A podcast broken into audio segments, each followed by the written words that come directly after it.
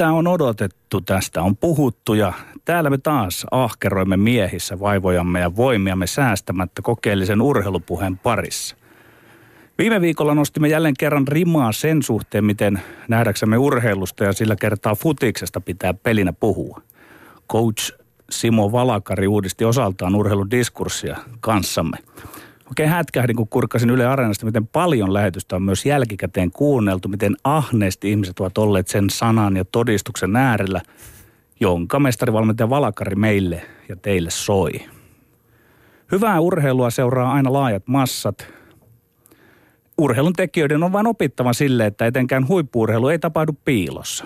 Osapuolia ei ole vain kaksi, eli etsi urheilu ja urheilijat, vaan mukana on kolmas taho, katsojat ja kuuntelijat – Tosin olen, kuten ehkä olette huomanneet, siitä ankara urheilumies, jopa eräänlainen urheilun puritaan, etten hyväksy väittämään, että peliä pelataan katsojille. Ei.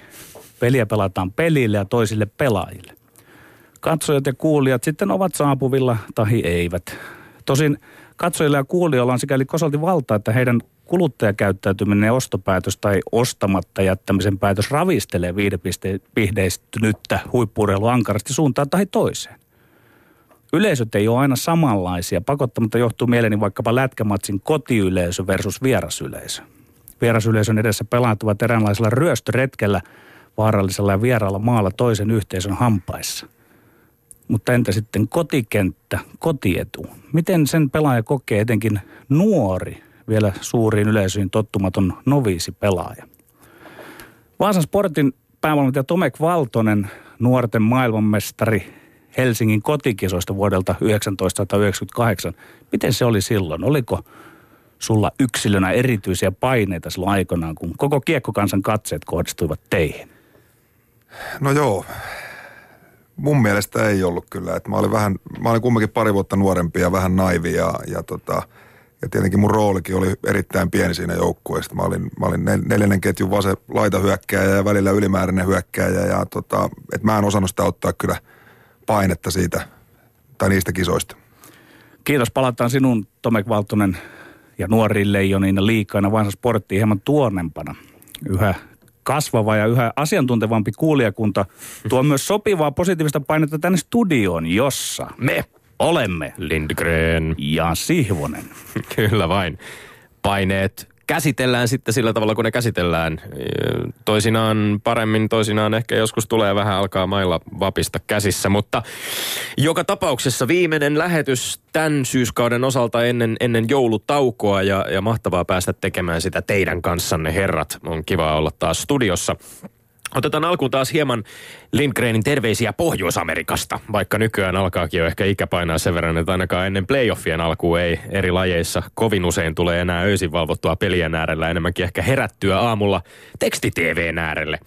Öö, ihan niin aikaisin ei tarvinnut herätä kuin Tomek Valtonen Vaasassa ennen kuin lähti körröttelemään Helsinkiä kohti joskus aamu viideltä.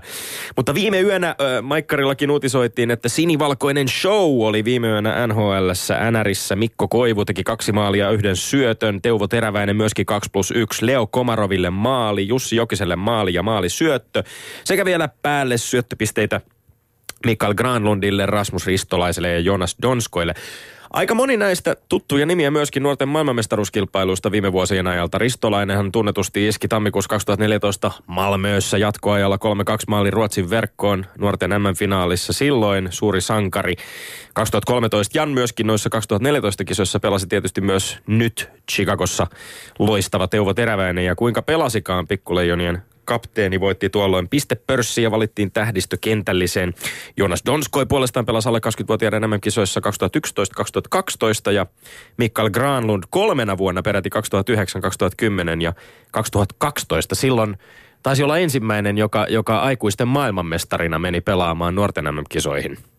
Mä siis hyvällä omatunnolla oikeastaan sanoa, että – että NHL on nyt viimein lyönyt läpi uusi nuori sukupolvi suomalaisia kiekkotähtiä, joilla oikeastaan kaikilla on yhteisenä nimittäjänä nämä samat alle 20-vuotiaiden nämä turnaukset noin viimeisen viiden vuoden ajalta. Ja on kiinnostavaa tosiaan päästä, päästä Tomek Valtosen kautta vähän muistelemaan ja miettimään, mikä tämän turnauksen merkitys ylipäänsä on. Ja tietysti noita muistikuvia siitä vuoden 98 mestaruudesta. Me toivotaan jatkossakin tehokkaita iltoja ja kovia pisteputkia suomalaispelaajille NRissä. Ja putkista puheen ollen muistetaan vielä kerran palata viimeisen kuukauden aikana Lindgrenin ja Sihvosen syynissä olleeseen NBA-sensaatioon puolustavaan mestarin Golden State Warriorsiin, joka ja en tiedä nyt ilahduttaako tämä Petteri sinua, mutta viimein vajaa viikko sitten kärsi kuin kärsikin kauden ensimmäisen tappionsa. Kaikki putket katkeavat aikana. Kaikki putket katkeavat. Hävisivät vieraspelin Milwaukee Bucksille ja ehkä ennen kaikkea siksi, että Boston Celtics oli edellisenä iltana pakottanut Warriorsin jatkoajalle pakottanut myöskin huippupelaajat Draymond Greenin ja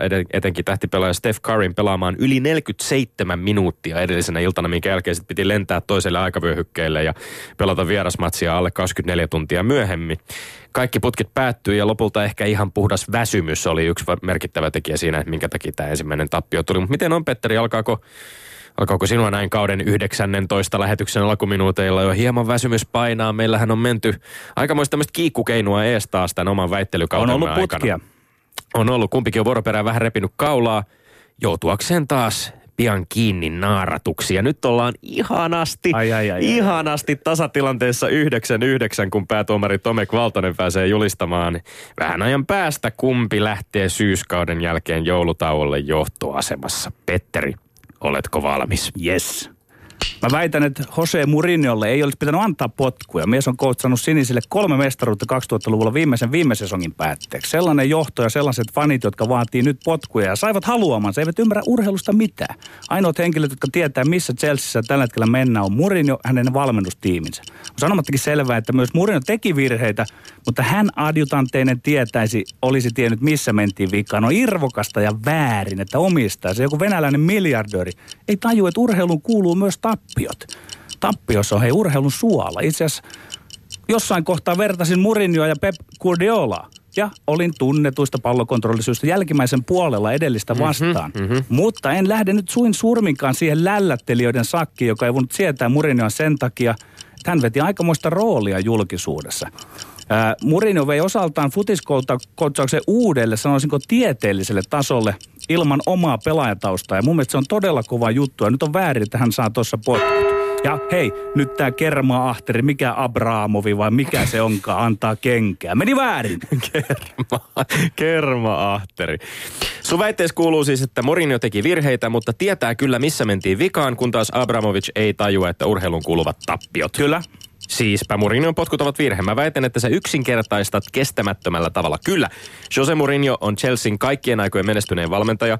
Myöskin yksi aikakautemme ylivoimaisesti suurimmista valmentajista ylipäänsä futisvalmentajista jonka vielä viime kaudella vastoin kaikkia odotuksia luotsasi tylsäksi haukutun Chelsean valioliigan mestariksi, kun taas nyt joulun lähestyessä sama joukkue majailee pisteen päässä putoamisrajasta. Öö, mä väitän, että sä yksinkertaistat, kun väität, että kaiken takana on nyt tyhmä venäläismiljardööri, joka ei ymmärrä futista. Nykyinen valmentajien ja pal- valmentajien palkkaus- ja erottamiskulttuuri on vääristynyt ihan ehdottomasti pallolajista ja sarjasta toiseen. Mutta onko tämän väitteen taustalla joku tarkka analyysi siitä, mitä juuri Mourinhon kohdalla on tapahtunut? Ei ole.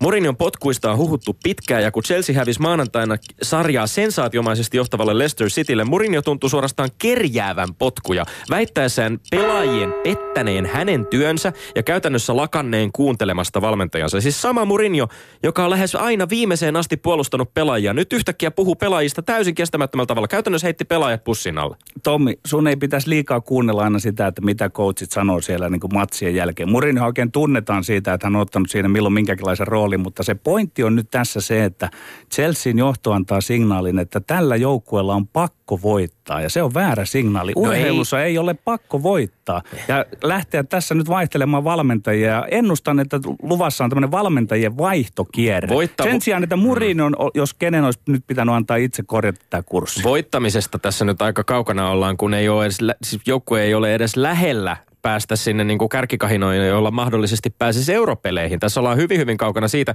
Mä uskon, että Mourinho olisi aivan hyvin voinut luotsata Chelsean neljänneksi, viidenneksi tai kuudenneksi sarjassa ja pitää paikkansa, jos, olisi, jos pelit olisi edes jollain tavalla mennyt putkeen. Mutta tässä on tapahtunut niin katastrofaalinen romahdus, mutta sekään ei välttämättä Mä myönnän, että on tapahtunut, on, on tapahtunut nää... katastrofaalinen mihin, tulos. Mihin sä perustat niin. sen väitteen siitä, että kyllä Mourinho tietää, missä mentiin vikaan? Hänhän on itse aivan siis käsittämällä tavalla venkoilu, eikä ottanut mitään vastuuta itse laittanut niin, niin kaiken julkisuudessa, niin julkisuudessa, mutta siellä sisällä on tarkka analyysiä, olisi ollut tarkat sapluunat siitä, että miten lähdetään Sisällähän seuraavaan ei ole kauteen. siis The Special One erityinen, ei, vaan ei, hän on ei, ihan ei, semmoinen ei, tavallinen Tämä kuolevainen, tiedoksi joka teille urheilufaneille, ymmärtää. jotka ihmettelette näitä hänen korulauseitaan No julkisuudessa. mä en varmasti tiedä ihan yhtä paljon kuin vaikkapa sinä Petteri pallolulajien pukukopeista tai siitä, mitä siellä julkisuuden ulkopuolella tapahtuu, mutta kyllä mä sen verran luulisin tietävän, että, että joukkueen yhtenäisyys ja keskinäinen luottamus pelaajien ja valmentajien välillä on kaikki kaikessa. Ja kun se menee ja valmentaja julkisestikin heittää pelaajat käytännössä bussin alle, niin, niin kyllä siinä Mä vaiheessa toistan, ollaan että niin älä, se älä kuuntele epäluottamus niitä julkisia on aika ratkaisevalla tasolla. Älä kuul, ja, ja se on ihan selvää, että häviävässä joukkueessa on aina kaikenlaisia ristiriitoja, mutta mun arvion mukaan tämä olisi nyt pitänyt, se olisi ollut valmentajakunnan voitto, että Murino olisi saanut tilaisuuden olisi- korjata Miltä tämän. on tuntunut John Terrystä, Chelsea-legendasta, kun yhtäkkiä kaiken niin sen tsemppauksen jälkeen, mitä hän on joukkueelle, kaiken mitä hän on joukkueelle antanut, niin valmentaja sanoi, että, ole, on, että hän on pettänyt joukkueen. Tai joku nuori puolustaja Kurt Zuma, joka ei pystynyt pitelemään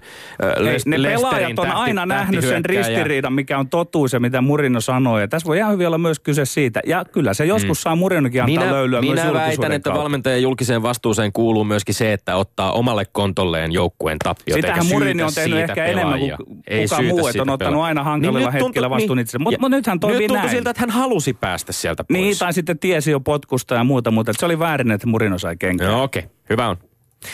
Vuoden viimeisen ohjelman kunniaksi mä esitän väitteen, joka on oikeastaan vetoomus. Se on vilpitön Aha. vetoomus Suomen urheilutoimittajille, joilla on vielä muutama viikko aikaa äänestää vuoden urheilijaa Suomessa 2015. Vetoomukseni kuuluu, olkaa rohkeita, teidän pitää olla rohkeita.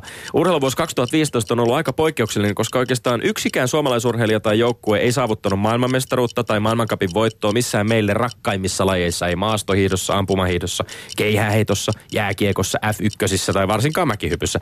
Mä väitän, että vuoden 2016 urheilugaalassa olisi kaikkien aikojen tilaisuus valita rohkeasti vuoden urheilijaksi vaikkapa joku näistä. Lumilautailun MM-kultamitalisti Roope Tonteri, slopestylein maailmankapin sekä lumilautailun maailmankapin kokonaiskilpailu voittanut Janne Korpi, parayleisurheilun MM-kisojen pyörätuolikelauksen kulta- ja hopeamitalisti Amanda Kotaja tai sensaatiomaisesti vuoden pelaajaksi Venäjän jalkapalloliigassa valittu Roman Jeremenko. Jokainen näistä mm-hmm. urheilijoista olisi saavutustensa puolesta hieno ja oikeutettu valinta vuoden urheilijaksi. Jos taas tällaisena urheiluvuotena valinta mätkähtää taas kerran vaikkapa pronssimitalisti Pitkämäkeen tai pronssimitalisti Mäkäräiseen, se olisi suoraan sanottuna masentava todiste siitä, että meillä päin vain muutamassa lajissa on kilpailevilla on mahdollisuus nousta vuoden urheilijaksi sekä koko tämän valintasysteemin surkeudesta. Höntsätomi höpö höpö. Ja toisaalta olet oikeassa, mutta mä palaan 33 sekunnin päästä siihen, missä olet oikeassa. Esiinnyn ensin Lasken. omassa asiassamme, jos sopii. Sillä Niljakkansa urheilukaalassaan palkitaan myös meitä urheilujournalisteja. Tommi, jos sattuisi käymään niin, että Lindgren ja Sihvonen palkittaisi, roti on se, että saisit mennä yksin pokkaamaan sen pysty. Mä en tuu. Mulla ei ole televisiota, mutta neuvonantani Keijo, K, Keijo S on kertonut, että siellä pöydissä istuvat kovat kaulassa urheilumme sivuadjutantit sivuadjutanttien ja sivuadjutanttien sivuadjutanttien kanssa oikeat urheiluihmiset vähemmistönä. Ja sen muistan, kun eilisen, kun Sami Hyypiä palkittiin vuoden valmentajana, empaattinen Sami sopersi voikkaamuodolla, että enhän miä täällä olisi saalis paljon parempia coacheja. Mikä taho ikinä niitä valitso, valintoja tekeekään, se on iljettävä farssi ja arvoton näytelmä, mutta Tommi, väitän vastaan. Ei siellä kaadassa pitää sentään alkaa mitään pupilajeja palkita keihään sijaan. Aman- Pupilajeja? Amanda Kotajalle olisi poikkitieteelliset perusteet antaa, mutta osuit oikeaan.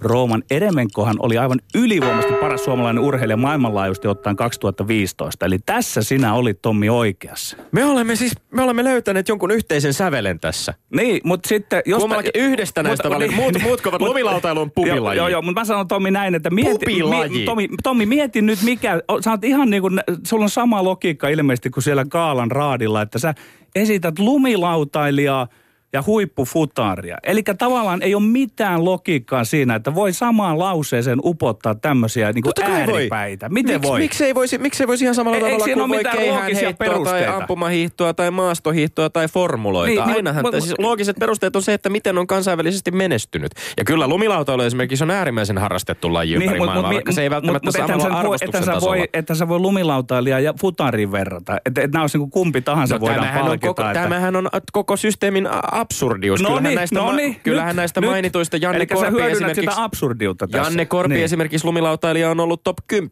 aikaisemmin, kun vuoden urheilijaa on valittu.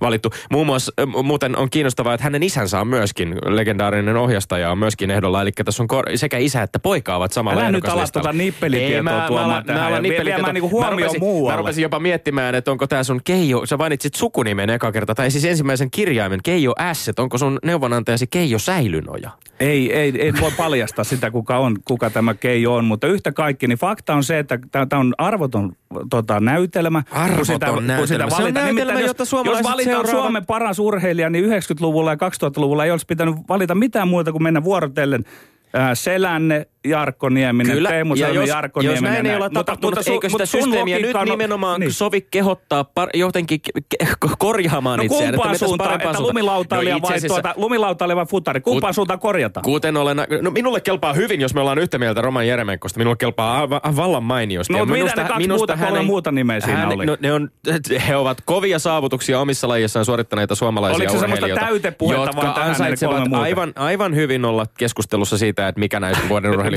Jos nyt puhutaan niin pronssia saavuttaneista Ei, ei, ei, keihäheittäjistä ja ampumahiittäjistä samassa lauseessa. Eli mä, mä, oon, mä oon jyrkästi sitä mieltä, että ei Mä olen ei jyrkästi myöskin mennä. sitä mieltä, että koko systeemiä pitäisi muuttaa. Siellä on, siellä on valtava Eli joukko sä tuut tossa urheilutoimittajien liittoja. Mm. No, mä olen sitä mieltä, että tämä arvottomaksi näytelmäksi kutsu, kutsumasi tota, tapahtuma, niin ke, ke, sopisi käydä jonkinlaisen uudistusprosessin läpi, jossa itse asiassa se on pienempi ryhmä asiantuntijoita, jotka lopullisen valinnan tekee, eikä se, että eh, lukematon joukko eri tasoisia urheilutoimittajia ympäri Suomen maata laittaa jonkun niin kuin oman listansa menemään ja sitten sieltä ynnätään pisteitä. Mutta lupaa Tomi vielä se, että jos meidät jostain syystä joskus palkittaisiin, niin sä käyt pokkaamassa. Minä en tuu. lupaa mitään, enkä lähde spekuloimaan millään linkreeneillä ja No niin. siivosilla arvottomissa gaaloissa senttiäkään tästä eteenpäin. Mennään eteenpäin. Kyllä.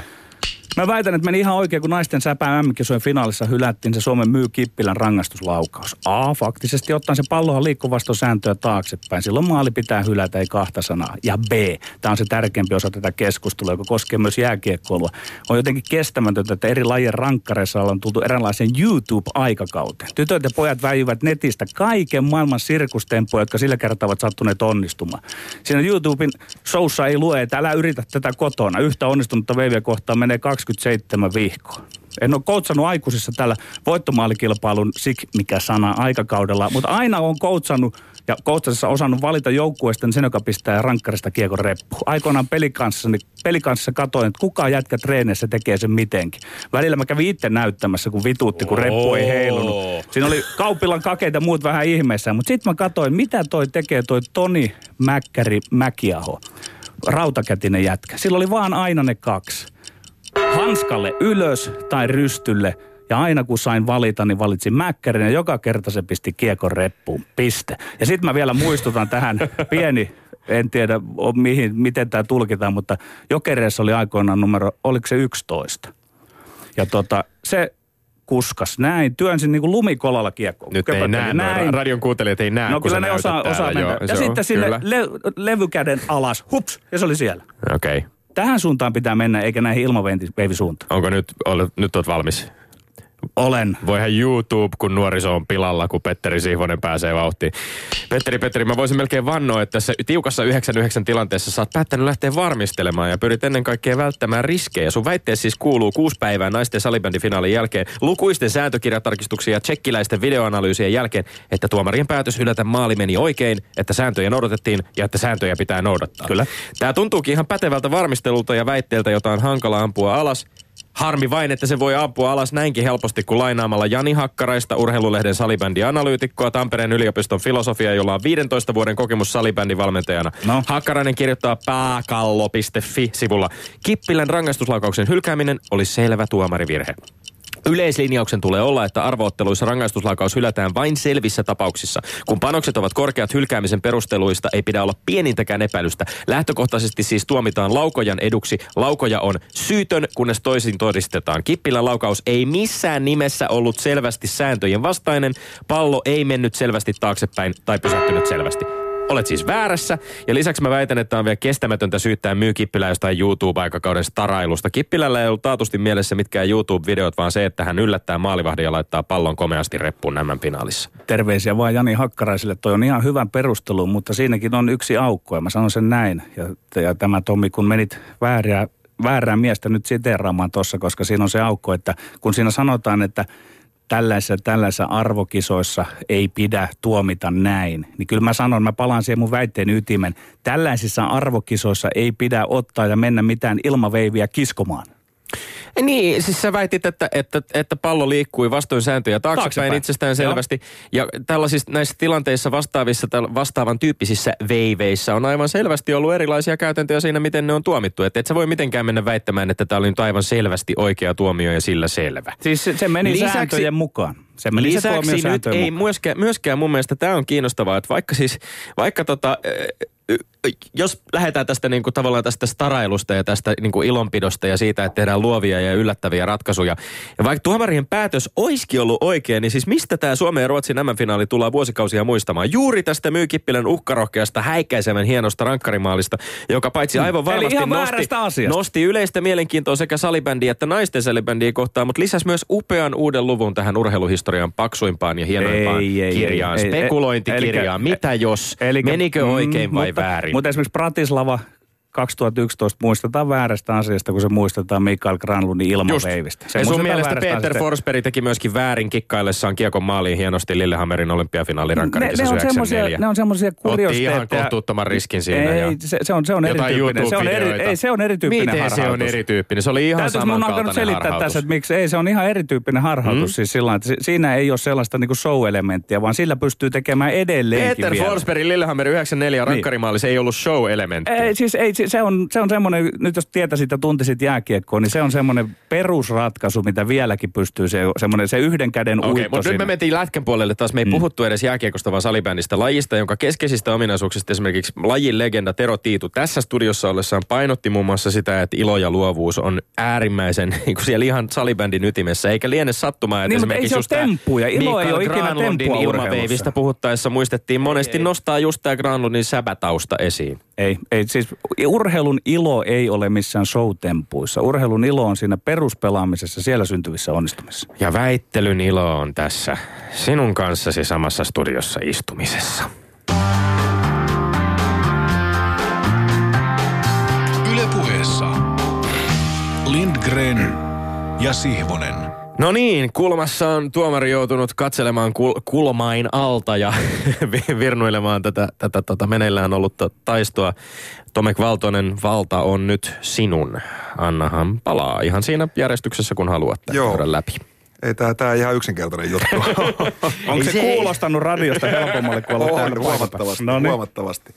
Okei, tota, toi Petteri ensimmäinen väite, eli toi Jose Mourinhon potkut, niin tota, mun mielestä ei olisi pitänyt potkia. Potkia veke, kun katsoo hänen, hänen historiaa ja, ja miten hyvää duunia hän on tehnyt. Ja nyt on ollut vähän vaikeaa, ollut kaiken näköistä hässäkkää siinä taustalla, mutta tota, mun mielestä ei missään nimessä potkuja. Se tekikö hän oikein, että heitti pelaajat bussialle, niin ei tehnyt, mutta tota, mut, mut. jos pelaajista sanoo jotain, niin täytyy myös sitten aina lisätä se, että vastuu on aina päävalmentajalla ja, ja tota, ettei, sitä ei pysty, voi, tai ei saa unohtaa. Eli tota, mun mielestä Petterille tämä ensimmäinen. Hyväksyn tämän ja nyt kun tämä on jo niin kuin tuomaroitu ja käyty läpikin, niin täytyy myöntää, että itse olen vähän samaa mieltä kyllä Petterin kanssa, että ei olisi potkuja ehkä pitänyt antaa, mutta tähän piti jotkut vasta-argumentit yrittää löytää ja parhaani tein. Hyvin teit. Kyllä. Ja sitten tämä vuoden urheilija, niin mä oon ehdottomasti sitä mieltä, että rohkeita valintoja täytyy tehdä. Ja, ja tota, ää, Petteri puhuu pubilajista, niin, niin, niin mä en ihan allekirjoita totaka, totaka, että kun miettii tuntimäärää ja miten paljon, miten sitoutuneita he on ja, ja ihan yhtä lailla kuin keihääheittäjät, niin tota, eli Tommille, Tommille piste tosta. No niin, ja nyt, nyt, nyt pysäyttäkää kellot. Mitä, miten tämä voisi kovin paljon tiukemmaksi mennä? Lopuksi sanotaanko vielä ennen kuin tämä viimeinen tuomio tulee nyt viimeinen tuomio, kuulostaa niin, hieman olemme viimeisellä tuomiolla. Olemme viimeisellä tuomiolla. Mutta siis e, täytyyhän myöskin nostaa esiin se, että täällä on ehkä, olisiko kerran tai kaksi mennyt tämän, tämän tota, syyskauden aikana niin, että jompikumpi meistä on vienyt 3-0 tai onko edes kertaakaan mennyt lopulta 3-0. Tänne on ollut aina äärimmäisen tiukkoja ventoja, niin nytkin. Nyt ollaan jälleen yksi yksi tilanteessa, kun tullaan viimeiseen väittelyyn ja katsotaan, mikä siellä nyt meillä olikaan. Tämä ratkaisee nyt siis viimeisen Myy Kippilän legendaarinen ilmaveivimaali. Okei, okay, eli kun lähdetään, lähdetään liikkeelle, niin mun mielestä rank, rankkarit ei toimi ollenkaan. Eli mun mielestä pitäisi pelata jatkoaikaa niin pitkään. Lajissa kuin lajissa? Kyllä. Okei. Okay. Että tota, ne, ne, mun mielestä ne, ne ei toimi. Et tota, et silloin se on pelaamalla ratkaistu eikä, eikä ilmaveivillä. Et tota, totta kai säännöt on sääntöjä, tuomari joutuu tekemään ratkaisun. He on ihmisiä myös, tekee virheitä. Mä en tiedä, oliko se oikea ratkaisu vai ei, mutta tota, mut, mut, ää, Petterille piste tosta. Oh! Yeah! Sinne se meni, sinne Hyvää se meni. joulua. Petteri Siivonen, nyt pitää oikein ojentaa tästä kättä Kiitos, kiitos. pöydän yli ja Ai, ai, kätellä ai. näin ja kätellä myöskin tuomaria, koska, koska rehdisti päätettynä piste. Tiukan väännön jälkeen Petteri Sihvoselle.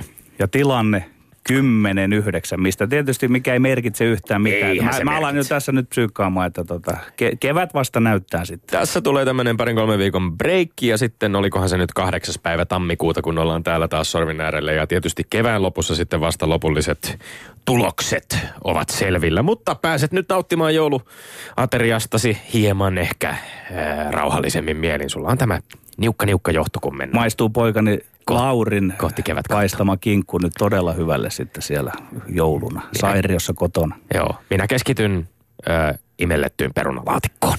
Ylepuheessa Lindgren ja Sihvonen. Vielä kerran tervetuloa Vaasa Sportin päävalmentaja Tomek Valtonen. Kiitos paljon. Palataan Tomek aina joulukuuhun 1998 asti. Sä vähän sanoit, että sä olit siellä silloin nuorena poikana mukana, mutta mitä tällaisena perjantai-iltapäivänä, kun siellä voidaan kuvitella, että alla taisi olla leirityksen aamujää, mitä siellä nuoren Tomekin päässä liikkuu, missä tunnelmissa, minkälaisin odotuksin olit, kun kuitenkin oli tiedossa, että reilun viikon päästä sitten siitä alkaa nuorten koti-MM-kisat. No totta kai oli erittäin jännittynyt, koska joukkuetta ei ollut vielä valittu. Ja siinä oli tota, muutamia ylimääräisiä, ketkä, ketkä ei välttämättä pääse sitten mukaan. Ja, ja tota, ää, siinä oli muutama harjoituspeli vielä jäljellä ja, ja tota, terveellä tavalla jännitti, mutta tietenkin sitten, jos mä en olisi päässyt, niin mä olisin lähtenyt omaikäisten kanssa tonne Kanadaan turnaukseen, että ei sekään huono vaihtoehto olisi ollut. Tota, mutta mut sitten sit mä satuin jostain kumman syystä pääsee, pääsee joukkueeseen ja, ja totta kai se oli hieno juttu. Niin se Ja- oli pari, pari vuotta nuorempi muita siinä joukkueessa. Joo, niin? eli mä oon 80 vuonna syntynyt ja silloin oli 78 oli, oli tota vanhempia. Mihin se perustuu, että sitten Hannes Kapanen lopullisen päätöksen teki ja otti suutta? Oliko, se, oliko sulle varattu joku tietty rooli siinä joukkueessa? Tai? No joo, siis mulla oli se nelosketjun laituri, eli, eli tota, Silloin jo. Silloin jo, että mä olin, mä olin tosi fyysinen ikäisekseni ja, ja mun tehtävä oli aiheuttaa yleistä hässäkkää, taklata ja, ja tota, et en mä hirmu montaa kertaa kiekkoon koskenut niissä kisoissa, mutta nähtävästi mä olin hoitanut edellisenä vuonna 18-vuotisten tota EM-kisoissa se homma hyvin, että tota, ja sitä kautta sitten pääsi. Ja totta kai mä luulen, että äh, tietynlaiset sympatiat oli mun puolella, kun Hannes tunti mut pikkupojasta asti jo. Ja, ja, ja hän, hän on kumminkin Joensuusta ja mä itse Kiteeltä ja, ja pelasi sitten, jäähdytteli Kiteellä ja muisti mut sieltä. Että voi olla, että silläkin on jonkinnäköinen osuus siihen valintaan. Niin, kyllähän sä valmentajana tiedät, että hyvin inhimillisetkin seikat sitten saattaa siinä sen vaankielen johonkin suuntaan kääntää, kun niitä valintoja tehdään. Totta kai, jos on niin kuin 50-50 tilanne ja sä, että se on ihan inhimillistä. No muistatko sen, että tota, kun sä valmistauduit niihin kisoihin, niin tota, olitko sä sitten menossa enemmän antamaan omia näyttöjä vai olitko menossa sinne semmoiseksi joukkuepelaajaksi? Koska tästähän jonkun verran nyt keskustellaan sitten, että, että onko se siellä nuorten mm joukkuepelaamista vai, vai mikä vaikutus on siellä, että nhl kautta on lehterit täynnä? Äh, mä oon aina ollut joukkuepelaaja. Jos mä en olisi ollut joukkuepelaaja, niin mun niin kuin talentilla, niin mä en olisi varmaan ollut siinä joukkueessa, enkä olisi pelannut SM-liigaa niin, niin montaa peliä. Mutta totta kai siinä nyt, mulla oli varaus tulossa kesällä, ja totta kai mulla oli agentti siihen aikaan, ja mä tiedostin, että siellä on scoutteja, ja, ja jos mä hoidan hommani hyvin, niin, niin, niin mun osakkeet nousee. Ja, tota, ja nehän nousikin ihan hyvin, että mut varattiin sitten kakkoskierroksella numerolla 56, mikä, mikä oli aika käsittämätön juttu. Ja, ja sitten mä näen tämän scoutin Håkan Andersson, erittäin maineikas Detroitin scoutti. Mä näin sen, tota, mä olin lopettanut jo pelaamisen ja sitten mä heitinkin hänelle, että miten sä oot vielä töissä, että varasit mut, että kautta aikojen huonoin kakkoskierroksen varaus. Tota, ja, ja, ja, ja, siitä me saatiin hyvä keskustelu Hokkanin kanssa. Mutta, tota, mutta tuohon kysymykseen, niin totta kai joukkue edellä, mutta siellä takaraivossa oli myös se, että, että pystyy omia osakkeita nostamaan. Miten se, se tavallaan tällaiset maalikon näkökulmasta tuntuu, että, että tällainen jonkinlainen näyteikkuna kilpailuasetelma pitää pystyä jotenkin nousemaan esiin sieltä, näyttää hyvältä scouttien silmissä. Että se nimenomaan ehkä olisi sellainen tekijä, joka, joka pelaajien keskinäisiin, tavallaan kaikki, tiet, kaikki pelaajat keskenään jotenkin tietää, että tämä on nyt se näytön paikka jokaiselle meistä. Eikö semmoinen väistämättä jotenkin vähän niin kuin syö sitä jonkinlaista, niin kuin, että, että tähtäimessä olisi nimenomaan pelata ja, ja voittaa maailmanmestaruus? Vai onko se niin, että se ymmärretään, että jos me maailmanmestaruus voitetaan, niin kaikki näyttää hyvältä? Se on juurikin niin. Se on juurikin niin, että joukkue kun menestyy, niin silloin yksilöt nousee, nousee esille ja sehän kuulostaa aina kliseeltä. Mutta, mutta fakta on se, että esimerkiksi viime vuonna Vaasan Sport oli, oli liigassa viimeisenä ja, ja ne pelaat, kenen kanssa me ei jatkettu, niin hyvin harva heistä pelaa liigatasolla, että tota, pelaa sarjapuolesta alempana. Että taas jos me olisi menestytty, niin todennäköisesti niistä pelaajista suuri osa pelaisi liiga, liigatasolla. Että tota, et, et, ää, joukkue menestyy, niin yksilöt nousee esiin. Joo. No tullaan vähän nyt tähän sitten öö, valmentajan näkökulma, mikä sulla on nykyään, niin miten sä kun olet viime vuosina noita kisoja katsonut, niin tota, aiemmin nuorten kisoista sanottiin, että se on semmoista aika iloista, lähes semmoista hurlumhei luomulätkää. Ja tavallaan siinä maastossa ehkä elettiin silloin 98 aikoina ja ehkä siinä pystyisit niitä näyttöjä antaa enemmän. Mutta mihin suuntaan se lätkä on mennyt noissa nuorten MM-kisoissa?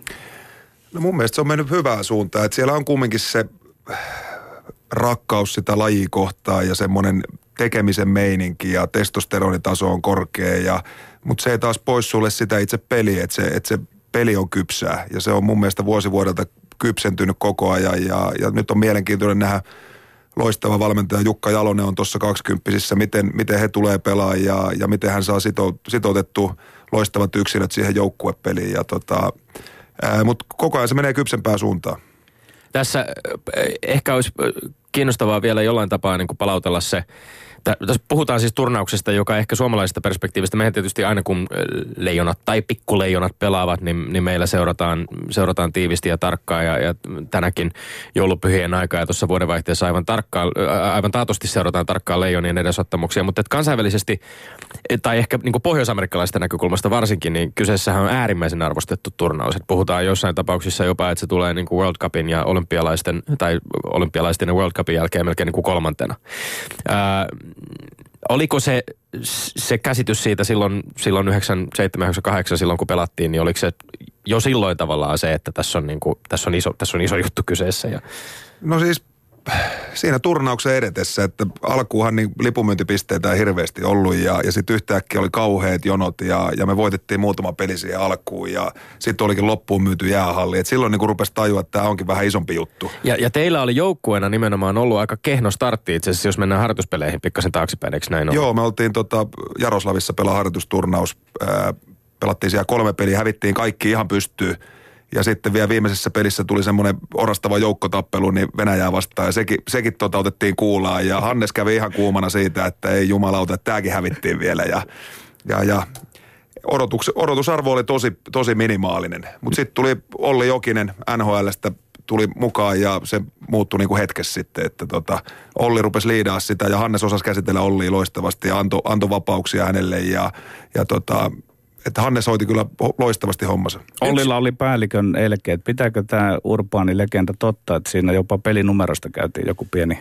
episodi sitten. Joo, Olli tuli Vierumäelle tota suoraan losista ja, ja tota, Johannes Alanen pelasi Ollin numerolla, koska hän oli pitänyt tulla. Ja 12. Sit, joo, ja Olli ilmoitti, että tota, jos hän ei saa 12, niin hän ei pelaa.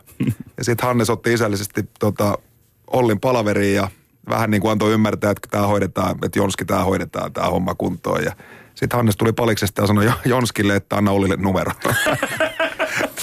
No, mutta Olli Jokinen toisen tarvittavan johtajuuden siihen, että... Joo, ei ilman Olli Jokista, niin me ei olisi, ei, ei missään nimessä. Ja jotain muuttui sitten niinku kauttaaltaan joukkueessa.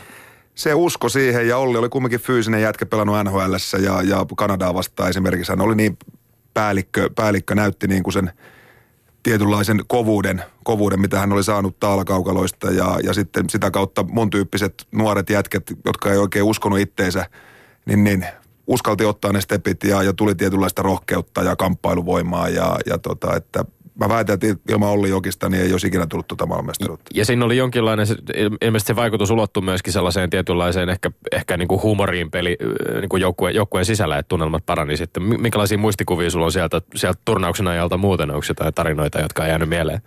No siis yksi oli tota, meillä oli, oliko meillä kahden päivän vapaa ja sitten me lähdettiin käymään kaupungilla ja, ja tota, otettiin siinä muutama olut ja mäkin olin kumminkin 17-vuotias ja, ja sitten pääsin isojen poikien kanssa mukaan sinne ja sitten mentiin hotellille takaisin ihan ajoissa ja sitten legendaarinen Koskisen Jake nousi edellisestä taksista ja ja jätkät rupesi sitten vedättää mua jo siinä, että ei jumaliste, että Jake näki meidät, että mitäköhän tästä tulee. Ja no sitten aamulla jäähalle Olli meni saman tien suihkuun ja vinkkas mulle, että joo, että meidän ei tarvi enää pelata, että Jake on sanonut Hannekselle, että tota, että et, meidän hommat on ohi. Ja mullahan iski hirveä panikki siinä tietenkin. Ja siinä oli Hannes ja kaikki, koko valmennusjohto ja, ja kaikki pelaajat oli juonessa mukana. Ja sitten sit mulle paljastettiinkin, että ei, ei mitään hätää, että hommat jatkuu. tota, Mutta mut silloin kyllä tuli pikku hikikarpalot. Jäynä no, ehkä tämä oli jotain, sitä voisi sanoa niin kuin Hannes Kapasenkin suuruutta. Että jos hän nyt ei ollut mikään semmoinen varsinainen pelinvalmentaja silloin, mutta että entisenä pelaajana huikea psykologi. Kyllä, kyllä. Ja siis se fiilis oli, se oli erinomainen, että, että jos miettii Hannu Nykvist oli maalivahtivalmentajana. Koskisen Jake oli erinomainen joukkuejohtaja, toi se oma huumorinsa ja, ja mikä hänellä edelleenkin. Ja, ja tota, että se rupesi hitsautua se joukkue. Ja sitten kun tosiaan ruvettiin voittaa niitä pelejä ja Hannes lanseeras vielä, että, että, että me ollaan maittidaksi. Ja, ja et aina, aina kun voitettiin, niin viiri laitettiin seinään ja sitten me mentiin Eli nimenomaan tämä leffa, leffaan perustuva niin, Joo, tota, altavastaajan joukkue, joka, joka sieltä nousee, ei Anaheimin. Juurikin näin. Joo. Tomek Valtonen, mä koettelen sua nyt yhdellä väitteellä. Mites kommentoit, että nuorten leijonien on helpompi voittaa kultaa Klubenissa kuin Helsingin areenassa tai Malmössä niin kuin viime vuonna. Ja edelleen Junior Trek on taas helpompi voittaa kultaa Helsingissä kuin vaikka Malmössä. Eli ne kotikisojen paineet. No Sä joo. vähän vähättelit niitä aikaisemmin, sanoit, että ei ne niin sillä erityiseltä tuntunut. Niin tietysti koti, kun mä olin niin nuori ja naivi. Kaikki oli mulle hienoa ja uutta, että pääsi edes Hartwall Arenalle kävelee ja, ja sitten saatiin sitten luistelee ja vielä, vielä pelaa. Että tota, ää, toi on mielenkiintoinen kysymys ja, ja ei mulla tuohon oikeaa tai väärää Niin sen voi ampua alaskin tuohon Niin, niin että tota, kyllä mä luulen, että noi, noi pelaajat pystyy sen käsittelemään ja, ja tota, heillä on kokenut, kokenut tota, johtoryhmä siinä ja, ja tota, et en, mä, en mä usko siihen, siihen, että ne teki itse hirveitä paineita siitä. Et totta kai, jos se lähtee väärin raiteen, niin silloin ei kannata lukea joka, joka lehteen ja, ja kaikkea kritiikkiä. Että sitten kannattaa niin sanotusti ummistaa silmät. Onko tämä ehkä jollain tavalla tämä nykyinen mm, sosiaalisen median ympäristökin ja kaikki, millä tavalla niin kuin varmaan pelaajat tavallaan – miten se nyt sanoisi, eri tavalla ehkä tarkkailevat itse itseään myöskin tai keskittyvät myöskin siihen, että se on kokonaisvaltaisemmin siihen, että missä mennään oman uran kohdalla tai minkälaista kuvaa annetaan julkisuudesta tai minkälaista keskustelua omasta pelaamisesta käydään. Ei ollut mitään sosiaalista mediaa silloin, kun te maailmanmestaruuden voititte. Tämä on varmaan aika erityyppinen ja vielä niin kuin haastavampi ympäristö nuorille pelaajille toimii. On, koska tuo sosiaalinen media se on niin julma, että yks, yks, yksittäinen virhe, joka saattaa vaikka ratkaista pelin suuntaan jos toiseen, niin, niin sieltä tulee, tulee puukko oikein kunnolla ja, ja tota, mikä tietysti on katsojien oikeus, mutta just se, että, että pystyisi suorattaa sitä vähän sitä juttua. Että tota, mutta tänä päivänä, niin jos miettii liigaakin, niin, niin, niin tulee kritiikki, kritiikki aika paljon yksittäisille pelaajille ja suoraan, suoraan niin kuin nimimerkeille ja, ja tota, että sen kanssa vaan täytyy pystyä elämään ennen kuin mennään valmentaja Tomek Valtoseen ja vähän Vaasan sportin ja muihin asioihin, niin mä haluan vielä kysyä sen, että mitä mieltä olet siitä, että pitäisikö kaikissa pikkuleijonissa, ja pitää Tomille huomauttaa, että nyt nämä 20 ne on virallisesti nuoret leijonat. Okay. Sanotaan, että tämä, läpi tämä leijonan polku, niin pitäisikö johonkin mittaan, Tomek Valtonen, sun mielestä olla yhteneväinen pelitapa ää, näillä kaikilla joukkueilla? Jalkapallojulkisuudessa muun muassa Simo Valakari ja etenkin Mika Lehkoso haikailleet nyt sanotaan niin kuin entistä voimakkaamman yhtenäisen pelitavan puoleen, futiksen puolella. Mitä sä kommentoit jääkiekkoon? Siis ilman muuta, ja Suomellahan on.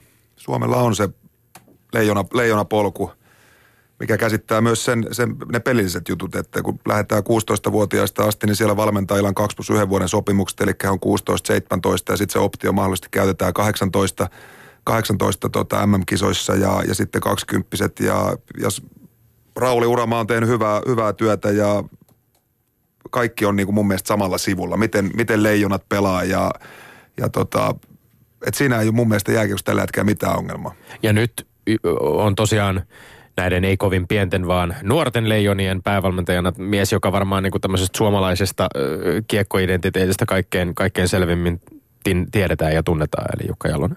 Kyllä, että hän on ollut kumminkin luomassa sitä, miten, miten tällä hetkellä esimerkiksi Suomen A-maajoukkue pelaa ja, ja kaikki junnumaajoukkueet. Tota, mutta niin kuin sanoin, niin siinä ei, ole, siinä ei ole mitään ongelmaa. Totta kai joka valmentajalla on pieniä, pieniä nyansseja siinä mm. pelin sisällä, mutta tota, se iso kuva on, on tärkeä ja, ja että se, että pelaajat tietää, kun ne menee 16-vuotiaista 17-vuotiaisiin, että se ei muutu ihan, ihan kokonaan, että, että siinä on koko ajan jatkuma. Ylepuheessa Lindgren ja Sihvonen. Tomek Valtonen, sä oot iältäs ja myös virkaiältäs vielä melko nuori valmentaja, vaikka ootkin aika kokenut ja pitkän lätkäjätkä. Mille nyt on tuntunut nämä ensimmäiset askeleesi liikatasolla päävalmentajana, kun takana on sportissa puolitoista kautta ja sitten se pikkupätkä siellä jokereiden päävalmentaja? No siis tämä on mahtava ammatti. Ää, totta kai kun puhutaan ammattilaisurheilusta, niin voitot, voitot suhteessa tappioihin on aina, aina se, mitä, mitä katsotaan. Ja, ja tota, Mutta ihan, mä oon nauttinut joka hetkestä ja, ja tällä hetkellä mulla on Vaasassa ihan, ihan loistava valmennustiimi. Valmennustiimi, ää, nälkäinen seurajohto ja ennen kaikkea nälkäisiä pelaajia ja, ja siellä on tekemisen meininki ja, ja tota, et mä, mä oon tosi tyytyväinen tällä hetkellä, missä, missä mä menen. Mainittiin voitot, tappiot. Nähdäänkö Vaasassa riittävästi sen, sen taakse nyt, että, että ehkä organisaatiolta ei viedä voidakaan odottaa niin kuin jatkuvaa voittamista? Ymmärretäänkö siellä tätä häviämisen ja voittamisen tematiikkaa mielestäsi? No totta kai nyt meillä oli ihan napakka tappioputki ja, ja mun tehtävä kautta mun valmennustiimin kautta seurajohdon nähdä myös tuloksen taakse. Eli, eli jos miettii kymmenen viimeistä peliä, niin, niin, niin – me voitettiin niistä, yksi hävittiin kolme, kolme tota rankkareilla, näillä kuuluisilla rankkareilla. Ja, ja tota, mutta esimerkiksi toi viimeinen peli, Saipa voitettiin vieraissa, se oli meidän yliomasti huonoin peli tuossa koko, koko pätkässä. Tota, Tämä on mielenkiintoinen peli, mielenkiintoinen peli, että jossain Oulussa me pelattiin erinomainen vieraspeli ja kuusi minuuttia ne loppui yksi pieni virhe ja kärpät tasotti kahteen kahteen ja, ja sitten rankkarilla hävittiin, että, että ää, niin teillä on aika, aika maukkaita voittoja ja tiukkoja vääntöjä ollut ihan kärkijoukkueiden kanssa kuitenkin tässä kauden aikana useampaan kertaan. On, on. Ja sitten täytyy muistaa, että meillä on 12 maalin tappioa. Eli tosi, tosi tiukkoja pelejä. Totta kai aina voi sanoa, että maalin tappio, ta, maalin tappion kääntäminen maalin voitoksi on iso, iso juttu, mutta, mutta toi meidän peli, peli on sillä mallilla, että, että mä uskon, että me tullaan voittaa enemmän kuin hävi, tota, häviää noita pelejä. Että, että, että tuosta on tullutkin jo, tullutkin jo kritiikkiä, että mä puhun aina maaantekopaikoista ja, ja, ja mutta viime, viimeiset kymmenen peliä me ollaan joka peli voittu maaantekopaikat ja, ja mä uskon, että... Siitä on pakko puhua, koska se on fakta. No joo. Se, se on eräänlainen myös niin kuin se vakuutus coachillekin siellä niin kuin taustalla, henkivakuutus. Totta kai, ja, ja ennen kaikkea, että pelaajat uskoo siihen, koska niin kuin me ollaan menty eteenpäin viime vuodesta kiekollisessa pelissä, me tullaan tosi hyvin paineen alta ja, ja me pystytään rytmittämään peliä ja, ja tota, ää, se ei voi olla pelkkää sana helinää, että, että mutu tuntumalla, että, että me, olla, me oltiin parempia, jokainen aisti sen. Se, se ei auta, mutta kun sä lyöt tilastot pelaajille ja ne, ne katsoo ja sitten sä yhdistät siihen vähän video, videohommaa, niin, niin, niin tärkeää, että pelaajat uskoo siihen. Ja, ja tota, mutta me ollaan, me ollaan hyvällä mallilla, mutta tota, tuloksen taakse pitäisi vähän, vähän ehkä malti, tai tota, nähdä, nähdä paremmin kyllä. Tota. Tämä kiinnostaa jotenkin tämä edelleen taas taas tällaisesta niin maalikon näkökulmasta, jos ajattelee, että, että, että tota pelataan aikuisten korkeimmalla tasolla jääkiekkoa Suomessa, mm, sulla on valmennettavana joukko aikuisia jääkiekkoilijoita, jotka, ja sitten ollaan tällaisessa tilanteessa, että ehkä se, että, että maalintekopaikkoja on paljon, mutta ehkä maalin, maalinteosta jollain tavalla sitten kuitenkin kiikastaa viime kädessä, että saadaan tulokset vastaamaan sitä, että miten, miten joukkue suorituu. Onko siinä, minkälaisia keinoja siinä on esimerkiksi niin kuin valmentajalla, sinulla päävalmentajalla tai valmennustiimillä ylipäänsä pystyä vaikuttamaan siihen, että pelaajat, pelaajat jotenkin olisivat tehokkaampia tai parempia niissä maalintekopaikoissa. Mit, mitä siinä tehdään? Totta kai harjoittelu. Harjoittelu, siis yksittäistä. Esimerkiksi laukaisutaito on semmoinen, että... että Voiko sitä oppia vielä? Voi. Okay. Totta kai sitä voi. Mä uskon, että sä voit 35-vuotiaana oppia vielä, jos sä haluut. Mutta se, että sun täytyy oikeasti haluta ja sun täytyy tehdä oikeita asioita. Ja... Mä luulen, että minä en kyllä, yleisesti. Tommi, sä parantaisit meistä kolmesta ylivoimaisesti nopeiten Niin no se voi olla tietysti, kyllä, kyllä. Mutta niin kun, kun miettii maalintekoa, niin, niin, niin puhutaan aina, että raivoo siihen maalintekoon, niin ei se, ei se ihan niinkään mene. Kaksi kiekotonta hyökkääjää esimerkiksi, heillä täytyy olla raivo, että he voittaa kiekottomana oma yksi ykkösen, pääsee maalivahdin eteen, pääsee irtokiekkoihin, mutta siinä ma- itse maalinteossa, siinä täytyy olla tietynlaista rentoutta ja, ja ää, luovuutta. Et, et, niin kuin monesti ymmärretään väärin, niin kuin mä oon mun pelaajille yrittänyt selittää, että mä en tarkoita sitä, että, että sä kiekollinen jätkä silmät kiinni ja lämäri täysillä, mm. vaan ne kaksi muuta, mitä ne tekee. Eli puhutaan maalinteon tukitoimista, eli maski, rebound, pelaaminen, jne. Tota, mutta harjoittelemalla, harjoittelemalla totta kai. Tekemeli ottaa esiin se, että onko siitä hyötyä nyt, että sinut valmennettiin maalintekijäksi ja valmentajalle Raimo Summanen. Ja voi, voiko yhtään siitä siirtää yksittäiselle pelaajalle? Tietysti päävalmentaja on semmoinen, että ei välttämättä ole päivittäin ihan niiden yksilöiden kanssa ja tekemisissä. Meillä on. Meillä on. Me, on pakko tota, kehittää, kehittää pelaajia. Ja tota, siis toi, toi, mitä sä sanoit, niin mulla on kompetenssi, koska mut on valmennettu. Valmennettu esimerkiksi, mä, mä olin aika kehno ampua, mutta neljä vuotta kun ampuu joka päivä lähestulkoon, niin tota, se yhtäkkiä se kuti rupeaa löytyy. Ja, ja, tota, ja meillä on monia pelaajia, ketkä on tehnyt, tehnyt tämän koko pätkän esimerkiksi ampumisen kanssa töitä ja he on mennyt eteenpäin ja, ja tota, niistä melkein saa ne isommat kiksit. Totta kai taas puhutaan voittamisesta, mutta sitten kun se, sä oot tehnyt kymmeniä, kymmeniä, satoja tunteja jonkunkaan hommia ja sitten yhtäkkiä se rupeaa löytyä se laukaus ja, ja se tulee semmoinen automaatio, niin, niin, niin siitä saa valmentajankin parhaat kiksit. Ylepuheessa Lindgren ja Sihvonen. Tomek Valtonen, sulla oli itselläsi pitkä ura erityisesti jokereissa, mutta toki niin kuin mon, mon, monia joukkueita, monia valmentajia sisältänyt ura. Täällä on ollut vierailemassa valmentajia, jotka ovat entisiä pelaajia, on ollut valmentajia, jotka eivät välttämättä ole entistä peliuraa tehneet. Miten tämä sun polku itselläsi pelaajasta valmentajaksi kulki ja, ja ketkä oli ehkä semmoiset suurimmat vaikuttajat siihen, että minkälainen valmentaja sinusta on tullut vai voiko, voiko sellaisia nimetä? No siis totta kai voi ja, ja se olisi mun mielestä tyhmyyttä, että ei ottaisi hyviä puolia joka valmentajalta. Et mulla, mulla on ollut erinomaisia valmentajia, jos miettii, ää, kun mä menin jokereihin, oli Summanen Westerlund, sitten oli Jortikkaa, Sheddeni, Aravirtaa, ää, Valtteri Immonen on erittäin aliarvostettu valmentaja Suomessa, loistava, loistava persona ja, ja mun mielestä paras apuvalmentaja, mitä kenenkaan mä oon toiminut ja, ja tota, et joka, joka valmentajalta jotain. jotain. Et tota, esimerkiksi Summaselta just toi päivittäinen työn tekeminen ja, ja se ekstra harjoittelu ja se tietynlainen ää, intohimo siihen, siihen kehittää pelaajia ja sitten taas Sheddenin ihmisjohtaminen, se oli aivan eri omasta ja, ja, ja et tota, joka valmentajalta on tosi paljon hyvää saanut. Missä vaiheessa tiesit, että susta tulee valmentaja, koska sehän jakaa vähän pelaajia. Esimerkiksi veljeni oli pelatessaan sitä mieltä, että hän ei ryhdy coachiksi, mutta sitten kun lopetti pelaamisen, niin oli aika itse selvää, että ryhtyykin valmentajaksi. Milloin sä oot Tomek Valtonen? Teit Silloin, sen päätöksen? Olisiko se on 0708, että mulla oli olkapää leikattu neljä kertaa, neljä kertaa ja tota, mä olin Ruotsissa eikä mulla ole oikein mitään tekemistä siellä. siellä. Ja silloin, silloin mä rupesin jo kerää kaikkia vanhoja drillejä ja, ja vähän pistää ajatuksia ylös ja kun mä tiesin, että ei tule ole happy endi mun, mun uran loppu, että, tota, että en pääse itse lopettaa sitä. Ja, ja sitten se tapahtuikin sitten yllättävän nopeasti se uran lopettaminen ja, ja sitten mä olin neljä, viisi kuukautta kuntoutin, kuntoutin ja sitten tota, sain puhelu, että on Jokereissa on tota, liikassa tapahtunut valmentajavaihdos ja Jokereiden Aasta on menossa apuvalmentajaksi, tota, apuvalmentajaksi valmentaja liigaa ja, ja tota, että mulla aukesi sinne sit paikka sitä kautta.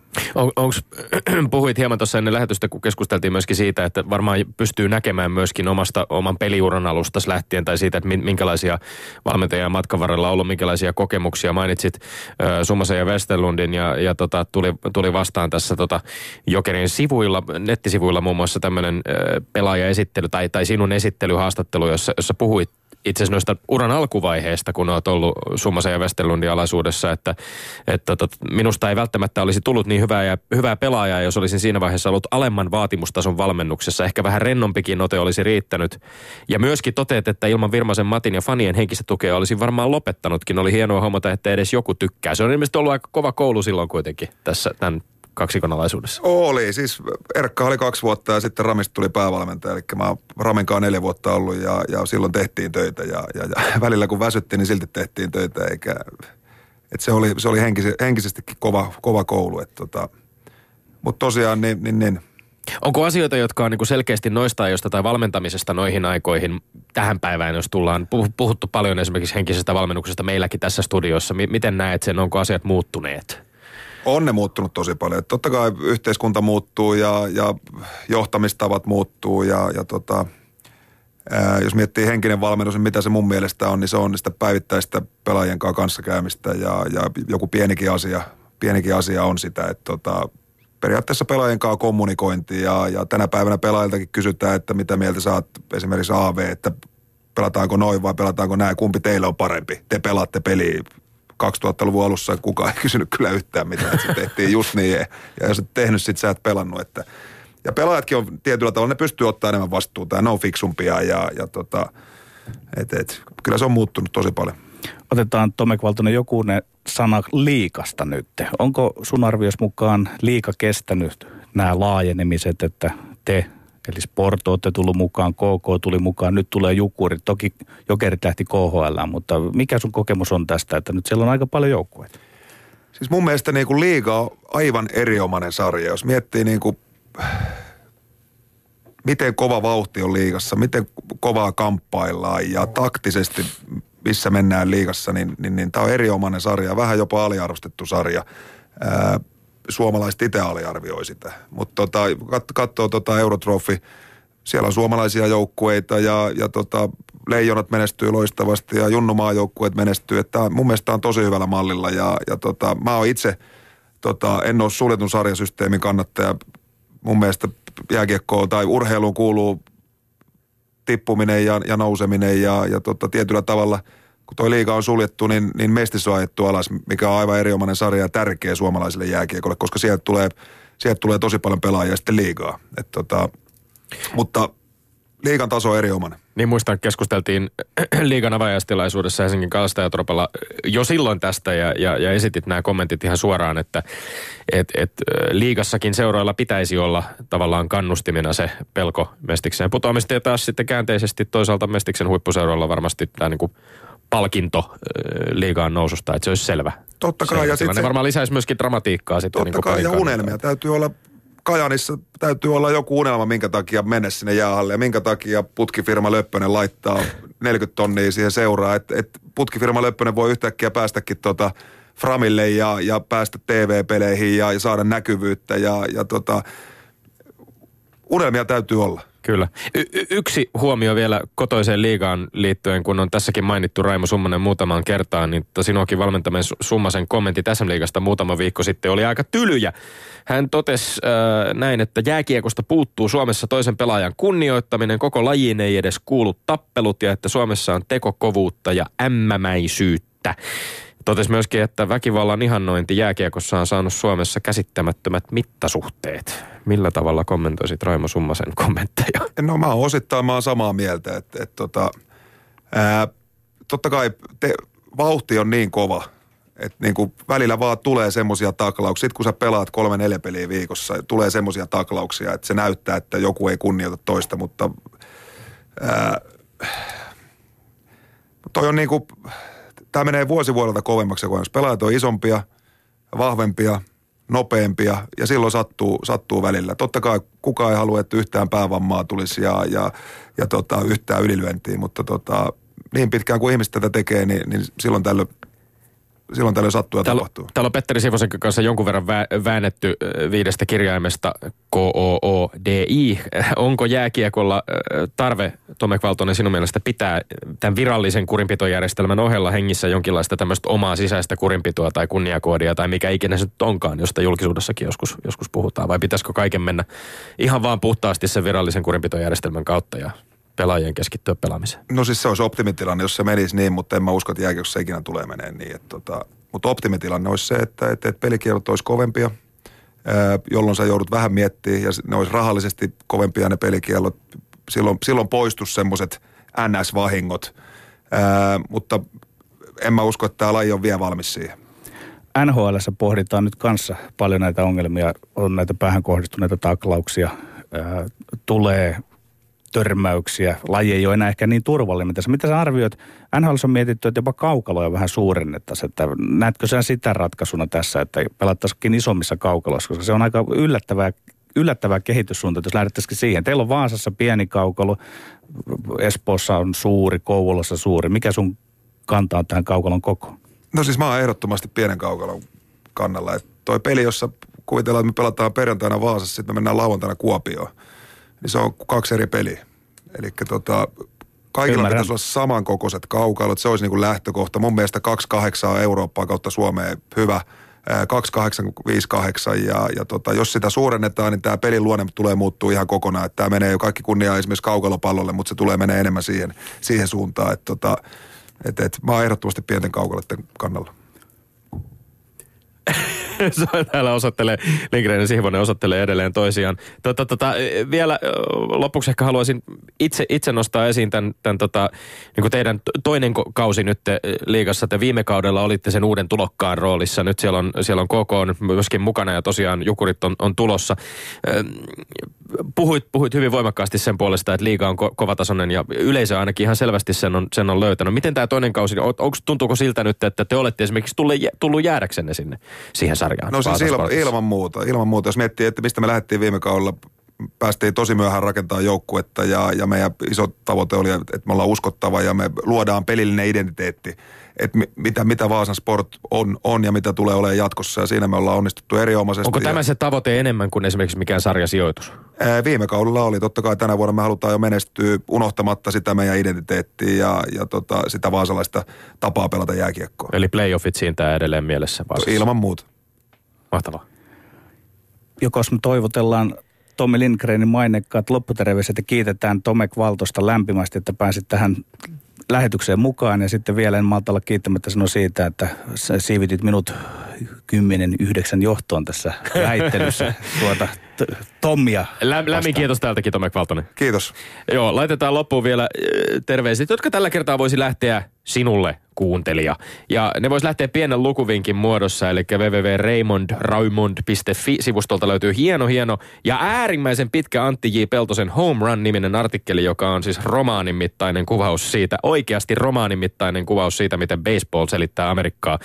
Jos jotain joululukemista lomien aikana kaipaa, niin tätä voi lämpimästi suositella. Me olemme Lindgren ja Sihvonen ja näemme ja kuulemme täällä taas 8. päivä tammikuuta. Kuulemiin.